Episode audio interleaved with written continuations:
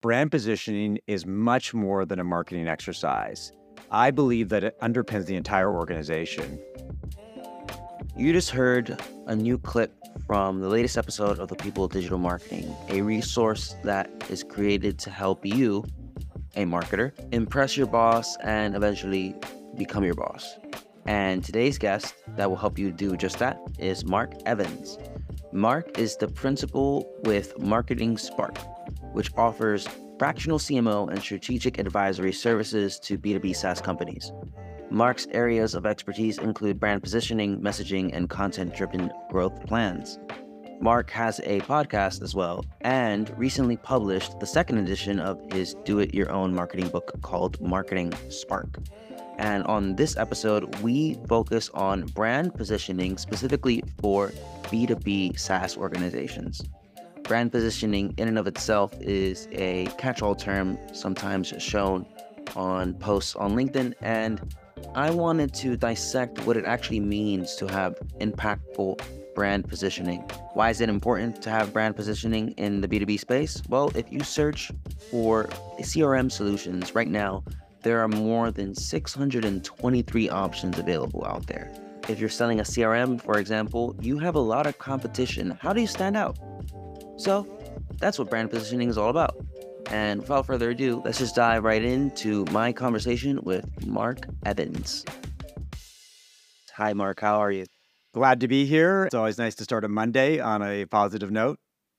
Nice. So, Mark, I would like to start off this podcast as I do with all other guests, which is to start off by just getting some more context about you as a professional, about you as a marketer. So, my very first question for you is How did you get into marketing?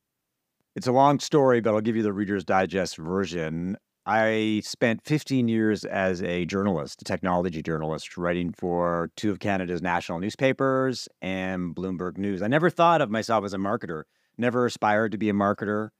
I wanted to be a lifelong journalist, loved journalism. And along the way, I got recruited by a friend of mine to do a, a, a startup and one thing led to another, and I launched my own marketing business in 2008, uh, specializing in helping B2B SaaS companies do better marketing. Why specifically B2B? I'm based in Toronto, the uh, epicenter for business in Canada, and we have a population of 30 to 35 million people, and we don't have a lot of B2C digital companies. We are mostly because of the size of the country. I think B2B has been the focus. So I just gravitated to B2B. And it just sort of aligned with my interests and the way that I wanted to do marketing. And, you know, one of the things that that I think about a lot when it comes to marketing is is niching down and specializing on specific areas. It's hard to be a generalist.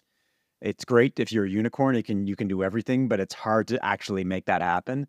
So it was one of the ways that I actually focused on specific type of marketing for specific types of companies. And when you talk about niching down, that's a perfect segue to talk about the main topic of this of this episode. So niching down can also be, and correct me if I'm wrong, can also be attributed to positioning yourself and positioning a brand in a specific way. But positioning, at least for myself can sometimes be a catch all term. I've seen people on LinkedIn define brand positioning and, and positioning in general differently across various industries.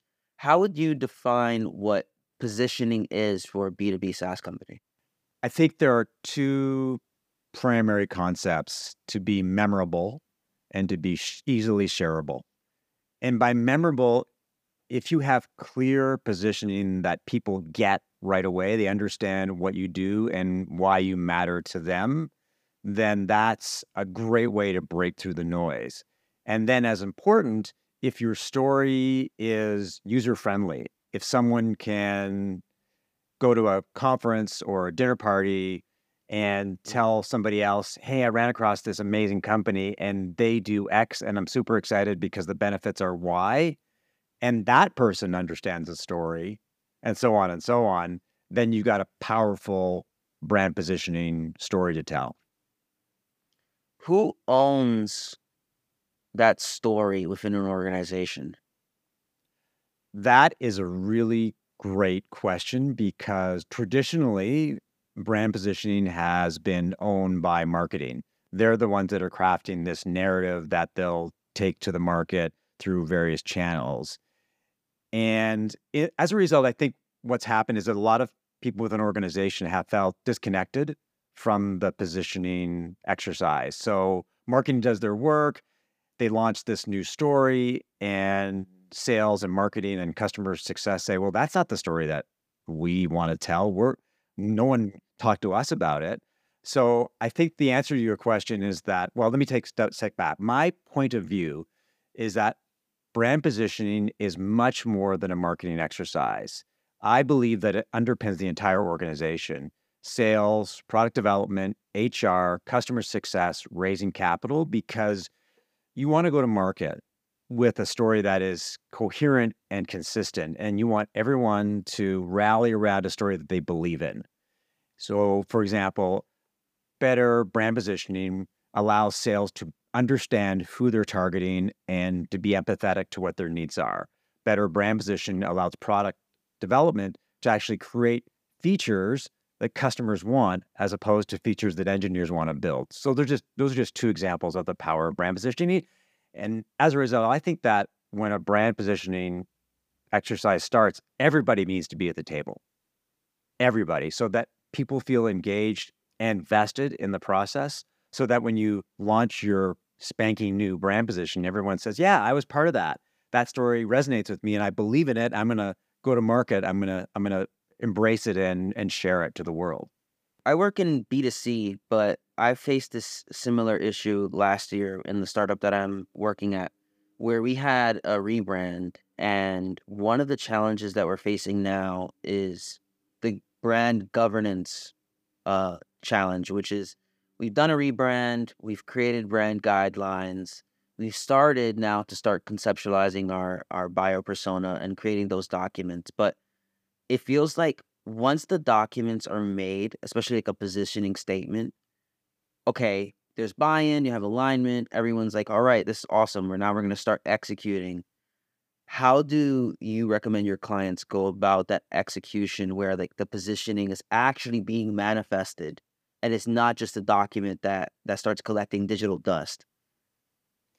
Great question. And I think that a lot of brand positioning exercises unfortunately collect digital dust. They're wonderful to do. Everyone gets excited about them. Everyone gets to display their creative juices, and that's it. So, a couple ways to think about this. One is the ROI and value of positioning is not so much the deliverables, the value propositions, the brand positioning statements, the actual process that you go through. So, if you take a deep dive into your customers, competitors, and your product and you suss out, you surface what your customers want, how the competition position themselves so they can attract your customers and your strengths and how you're unique, it allows people to it give, delivers amazing insight to everybody involved in the process, which is why everybody needs to be involved. So and people inherently start to understand the way that they should think about the company and the way that the company stands out. So that's step one. Step two is turning positioning into messaging so that it's more than just updated buyer personas. And we can talk a little bit about traditional buyer personas versus the new buyer persona. But it's the idea that that story gets translated onto the website, into sales decks, your social media profiles. I call it pollination. It's the idea that the story appears everywhere so that it's impossible for your um, employees to ignore and that your target audiences see the same story everywhere. But it also goes back to the original point of making sure that people rally around the new story. So once people are engaged, that's great. But when the exercise is finished, what I would recommend to any organization is hold a town hall or some kind of group meeting so you can walk through the positioning, explain why it matters and, and what you need to do, and then talk about how everyone needs to talk off the page, page the same page of the script. Because once you get buy-in, then and you arm them with collateral, then people feel vested and they'll go to they'll go to market in a very in, in a lockstep kind of way. what is your recommendation when it comes to keeping things in lockstep where you've gone to that transformation everyone has their marching orders but now there has to be well maybe let me take a step back here who owns monitoring that everyone is going in lockstep who owns that brand governance after that transformation I would say that marketing is probably the positioning police, if you want to use that term. They're the ones that are actively monitoring all kinds of uh, activity from a sales and marketing perspective. They should be on top of what employees are saying, the collateral that's being used, and anything that's offside, they got to rein it in. Because one of the things that you're trying to avoid is variations of the truth. The the problem that a lot of companies run into is that sales says our product is rated because of X, and marketing is talking about Y, and then product is going off on their own mad direction about what they think is important, and that's a recipe for disaster because you have an organization that's running madly in different directions, and marketing needs to to be in control of positioning and messaging, and they need to identify things that are going off the rails and bring it back in because that's the only way that you can make your positioning and your messaging more successful is that if it's consistent and coherent. Hey there. I want to talk to you about a great platform that you can use to support your business, support your team, and get through this tough market, especially if you're trying to continue growing your marketing. But you need more support, and that's MarketerHire. What's MarketerHire? Marketer Hire is a platform similar to Upwork and Fiverr where you can hire vetted freelancers that can help you with your marketing. The difference between Upwork and Fiverr is that every single freelancer that's on the platform is vetted, evaluated for their skills, and they only get the top 1% of practitioners in the space. You can get SEO marketers, email marketers, even fractional CMOs on this platform. And what's even better is thanks to a partnership that I have with them, you can get your first $500 off in a credit when you hire your first freelancer on the platform. All you need to do is go to kennysoto.com forward slash hire. That's kennysoto.com forward slash H I R E to get your first $500 off on your first freelance hire. And again, this is a great platform that you can use at any time whenever you're trying to scale your business at any stage of your business. So if you have a business that you're trying to grow, or if you just want to help support your team and impress your boss, visit kennysoto.com forward slash hire to get your first freelancer to support your team today.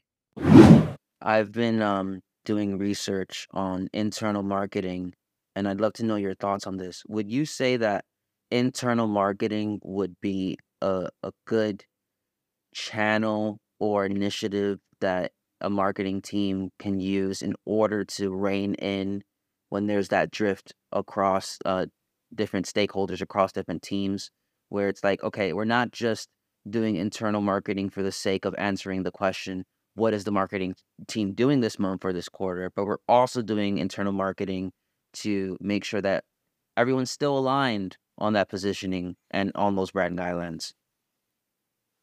I think the marketing needs to be the positioning catalyst. They need to continually not only not penalize people for going offside, but also reinforce the message and make people feel confident that it's the right story at the right time. And it's, I think, a lot of value in just talking to other departments and asking them what they're doing and making suggestions and recommendations about how what they're doing aligns with the story that the company wants to tell. At the same time, I think it's also important for marketing to be proactive and say, hey, sales, I developed this new these slides for your deck, or here's a new approach to demos, or here's a video that we want to do. And I think a lot of positioning and messaging needs to be very collaborative because I think traditionally it's marketing saying, hey, we developed this collateral, there you go. But there hasn't been enough idea brainstorming.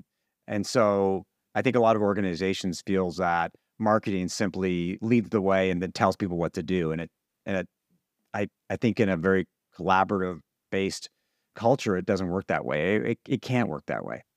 In the guide that I'll have for the listeners uh, in the show notes, you share a multiple step process for creating transformative positioning statements. Could you go over the multiple steps and why you've created the process in that way? What I wanted to do was simplify the process because I think from the outside looking in, brand positioning is sort of a fuzzy marketing activity. Yeah. And people don't really know what it is and they don't understand the deliverables. And, and for the most part, people don't do brand positioning because they just don't see the value. So that's number one.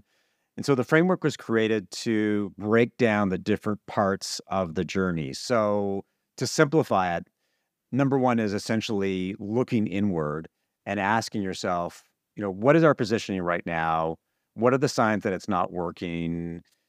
You know, how can it be better? And why do we want to do this? Like, what are our motivations right now? It could be brand awareness is not what you want it to be, or your marketing and sales aren't working, your website conversion rates are low, your bounce rates are high, or maybe the CEO slash entrepreneur, it's an ego driven thing because one of your competitors is getting a lot of more coverage or or just killing it and you're not. So that's number one. And then the first step would be looking at your customers and trying to get a real sense of what their needs are and you know what they think, feel, and do, how they do their jobs, how how work gets done, and how you can align your product to meet their needs and interests. So that's number one. That's a deep dive, and you've really got to uh, know them inside out. Number two would be competition. You know, entrepreneurs. A lot of entrepreneurs, when I hear this, they say, "We don't have any competitors." we don't have that much competition. And that's an absolute, it's either a lie or it's blissful ignorance or it's stupidity. I hope it's not the stupidity, but sometimes, you know, entrepreneurs are are half glass, you know, they're always super optimistic and they always believe that their product is isn't the obvious choice. But you really have to know that what the competition's doing and and they're battling every day for the same customers that you want. And so how do they position themselves? What are their strengths and weaknesses? And how do they outflank you? Why do they win? And you have to know that as well. And then finally, you have to look at your product and say, okay, so we know what our customers want. We know what the competition is doing to attract those customers. So, what are our strengths? You know, how do we differentiate ourselves amid a, a wave of competition? And the one thing I did want to emphasize when it comes to differentiation, and a lot of marketers talk about differentiation, is it doesn't necessarily have to be a dramatic difference. It can be something that's quite small or something that your customers love, love, love, love that your competitors don't do. So it could be your customer service, for example, or a feature that that your customers rally around, and when they discover your product, they love it and and they evangelize about it. But that's the whole essence of a of a positioning exercise is to discover the thing that makes you stand out and something that you can rally around to attract the people that matter to you. When you brought up those, the fact that that some people don't believe they have com- competition, even if people are aware that they have competition, another hidden competitor, if you will, are switching costs, like the the cost of breaking an old habit. And to give a specific example for the listener, think about this company called Loom, where they help create screen recordings that replace meetings, emails, Slack messages, etc. Yes, there is utility there with their SaaS offering, but one of their competitors, aside from all the other copycats out there, is the old habit of sending a Slack message, scheduling an email, sending over a, a meeting for for discussing the task that you can just do a recording for. So it's not only that you have direct competitors, indirect competitors who just grab audience share, you also have the switching cost of transitioning from the old habit to what your product or service is trying to change. Now, with that being said, Mark, are there any examples that you can think of in the B2B space of brands that have really strong, memorable positioning that listeners can look at um, when they're thinking about their their company? Happy to answer that question, but first let me address the change conundrum. Change is super hard. People hate to change horses in in mid race, and so one of the challenges facing companies is getting people to con- even consider a new option, to walk away from Excel, for example, and to embrace an online accounting platform, even though it's better. One of the ways that you can approach this is use Donald Miller's StoryBrand template and it starts with the idea that as a company, you're the guide and that your customer or prospect is the hero of the story. And your job as the guide is to show them the promised land, is to show them what's possible, what the future could look like, what a better future could look like if they considered another option. So that's something to consider about. Like you have, really have to give people believable reasons that the exploration of a new approach is going to deliver tremendous results. And and also part of that is is FOMO. If you don't do this, these are the consequences. So that's number one. Uh, number two, the answer, you know, about a B2B SaaS company that has really great positioning. I think I would, I always, when I do presentations, I talk about Chili Piper, which allows sales organizations to book meetings. And one of the things that impresses me about Chili Piper is the fact that their messaging and their position has evolved over the years. When they started, when I first started looking at them, it was very like inside baseball. Like they were using a lot of industry vernacular that was unclear and didn't highlight the reasons why this company would matter to me. And over the years, what they've done is they've simplified the messaging. They've made it user friendly and accessible and shareable to the point where when you hit their website, you go, I know what they do. I know what the benefits are. I got to talk to these people if you're in the market for for meeting software. So that's one example of the idea that simplicity and it's not dumbing down your message or dumbing down your positioning. It's just making it easy for people to quickly get what you do and whether you might matter to them. And that's the start of, of the of the marketing journey. I saw on your LinkedIn that you shared a post around ChatGPT and I'm both optimistic but also wary of the tool. I know that it can be used for research purposes, but when it comes to creating content, it it it's hit or miss, mostly miss, and I'm also concerned with this new sea of commodity content that's going to be out in the world. I'm an SEO manager, so I have to monitor this all the time because now I'm going to start competing with way more experts out there um, when it comes to the insurance space. So when it comes to ChatGPT and the future of content, how do you recommend marketers start thinking about and strategizing around creating content that can make an impact and stand out at the end of the day? I agree that it's a fascinating, terrifying, and exciting landscape right now. One thing that I read this morning that made me pause was that Geoffrey Hinton, who is one of the pioneers of AI, he did some amazing research at the University of Toronto. He's been working for Google for the last 10 years on AI, and he quit Google because he's so concerned about AI and and what's going on right now. And he felt that he needed to the ability to speak independently about the future of AI. So that's just setting the stage for what I see as the Wild West right now. To answer your question, I have a lot of concerns about the future of content marketing at a time when content is easily scalable is that people can use chat gpt prompts and i call these people prompt jockeys to generate content in minutes i mean really good content and the thing to remember is we're at ChatGPT 4 which you and i agree is okay but what happens with five and six and seven when it becomes awesome. So content is going to be easy to create. That's just the way it's going to be. And the content's going to be good. But the biggest question facing not only content marketers, but people who are focused on SEO is how do you break through? With a tsunami of content, how does good content rise above the pack when there's so much competition around keywords, so I, I don't know the answer to that right now. And that's the the biggest thing that I question is yes, I can as a content creator and as a longtime writer, I believe in the power of content. I believe in the power of creativity and content that provides value and insight. But it's the analogy that I wrote on a LinkedIn post recently. So let's say, for example, you have a, a restaurant that makes amazing food. Just you're you're you you're so good. People love your food. But suddenly you're surrounded by hundreds of restaurants, like surrounded by hundreds of restaurants, fast food restaurants making cheap and cheerful, cheap food. you're going to lose business because there's just so many options. People may not even may, may, may not be able to discover your restaurant. And so I think the biggest issue for for content creators is not creating content is actually getting people to to discover it. And the and the and the other side of the coin I think for SEO people is what's the future of SEO if people can just use ChatGPT to find the answers that they want. And if I was Google right now, I'd be terrified. Terrified.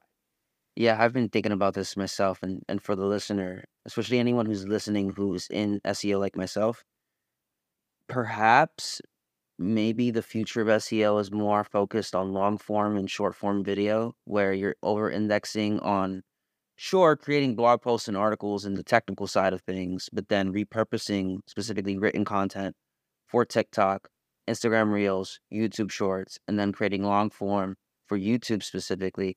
Maybe that's one avenue to explore, but again, it's it's good to keep one eye on the horizon and the other eye right in front of you. Now, I, I do have another question for you where you brought this up earlier, and I think this is a perfect time to talk about it. Buyer personas. So I'm in the middle right now of uh, conceptualizing and defining several buyer personas for for my team. But my concern, just like with brand guidelines, we create the buyer persona documents.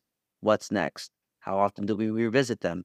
How often do we update them? How do we create true utility from conceptualizing our buyer personas? What are your thoughts on that, Mark? For a long time, you know, buyer personas in theory have a lot of value because they're fictional representations of our ideal customers, as HubSpot likes to tell us. I've always found buyer personas to be, in theory, useful, but in in practicality, no one ever uses them, and they're they collect dust somewhere, and that's the reality. The problem with buyer personas is that there's just too much fluff and stuff that's not interesting. So, you know, your demographic information, how old you are, what your interests and hobbies are, how many kids you have, all that stuff isn't useful. It doesn't provide any insight into the buying journey or the buyer's process. And I was talking to Jim Krause from the Buyer Persona Institute recently on my podcast, and it was almost like an epiphany when he started talking about the five step process that they use to create buyer personas. It's all about the buyer's journey and buyer insight and understanding what does a buyer want to achieve? What are the triggers that will make them explore a new option? What does success look like? Uh, what are the obstacles that would cause somebody to back off your decision, even your product, even though it might be the best choice? And who's involved in the buyer process and what are the steps that they take to actually make purchase decisions? What kind of information do they read? You know what influences them? Um, what excites them about you and what are the competitive options? So it's not so much focused on the individual and their activities and behavior but it's more focused on the buying. What does a buyer look like? What motivates a buyer? What what stops a buyer? And that's the way that you should look at buyer personas because when you take that approach, then it salespeople can go, that's what I'm interested in. Product people can know, okay, that's that these are the things that I need to do to align our product with what buyers are thinking and feeling and doing. And I think that's the better, smarter way to buyer personas. And and I'm sorry that it took me so long to to rally around it, but better late than never, I guess, is, is the way to go. And you're always learning marketing. So that's just a, a key lesson for me. Two more questions for you. What are the benefits that you're seeing from starting your own podcast? That is a question that I get asked all the time. And the short answer, it has nothing to do with the number of streams or number, number of downloads or subscribers. Those, those are nice metrics to have. And obviously, I want people to listen to my podcast. But I think the biggest benefits of having a podcast is number one, it gives you access to pretty much anybody you want to talk to. So, in the three years that I've run my podcast, 99% of the people that I've reached out to have said yes, they're happy to be in my podcast. And for me, it's free 30 minute consulting sessions with experts. I get to ask them anything I want about all kinds of different topics. Like Jim Krause, for example, like he gave me 30 minutes of how to write how to create better buyer personas. It's much more powerful than watching YouTube videos or, you know, reading blog posts. So that's number one is that the access to smart people and and building relationships from scratch. with people who could help you and your business move forward. So that's number one. And number two is the idea that you could take a 30 minute podcast and you could create some really powerful, authentic, and prescriptive content, videos, blog posts, infographics, LinkedIn posts. You can squeeze a lot of juice, a lot of marketing juice out of one podcast and the ability to repurpose and distribute that content in different ways is unbelievable because it's authentic conversations that you're having with people, not things that your your idea you had for a marketing idea. So that's the ROI is unbelievable. So you combine those two and it's the reason that I believe that every B2B company, every B2B SaaS company should have a podcast. It's it's just a no-brainer uh, for, for those two reasons. And then if you get streams and, and downloads, well, that's a that's a bonus. Yeah, definitely is a bonus. With my last question, it's hypothetical because time machines do not exist. But if one did, Mark, and you can go back into the past about 10 years, knowing everything you know today, how would you specifically accelerate the speed of your career? That's an interesting question. I think when I look back, I would probably systematize everything that I do right now. All the marketing, content creation, doing a podcast, customer research, everything that I do, I would I would have I would develop systems from tip to toe. And so regardless of the job that I was doing or the companies that I worked for, I would come to the table and say, I've got a system and a methodology that I've developed over time. It's proven, it works, and that this is the operating system that I bring to the table when you hire me as a consultant or an employee. I wish I had done that. It's just a powerful way to have a methodology that that complements the insight and the creativity that that you bring as a person. So so you can start from scratch and just start everything you do. Start to just just to what are the steps? Number one, number two, number three, and then continually up that update those steps. And that becomes your personal marketing Bible. And I wish I had done that from the start because I would have to have just very powerful systems to do marketing efficiently and effectively. Thank you for your time today, Mark. And thank you to you, the listener, for listening to this episode of the podcast. Mark, if anyone wanted to find you online, where can they go to discover you? Obviously, go to LinkedIn. I spent a lot of time on LinkedIn, probably too much, writing content and commenting and reaching out to people. Just search for Mark Evans, fractional CMO. And then you can visit my website, marketingspark.co. And for those who are interested, Mark does have a PDF guide to positioning for B2B companies. It will be in the show notes of this episode. And if you haven't done so, please subscribe and rate us on Apple Podcasts or Spotify or wherever you're listening to this on. And as always, I hope you have a great day. Bye. Thanks again for listening to this episode of the podcast. On the next episode, I will have one of the lead innovators at Respona, Farzad Rashidi, and we will be talking about a subtopic within the world of SEO link building. So, if you are trying to get more backlinks, quality backlinks, relevant backlinks that is bringing relevant traffic to your website this year, then you should definitely check out episode 128, which comes out next week with Farzad Rashidi. Don't forget to subscribe, rate this podcast, and share it with a coworker because the best way for all of us to learn is together.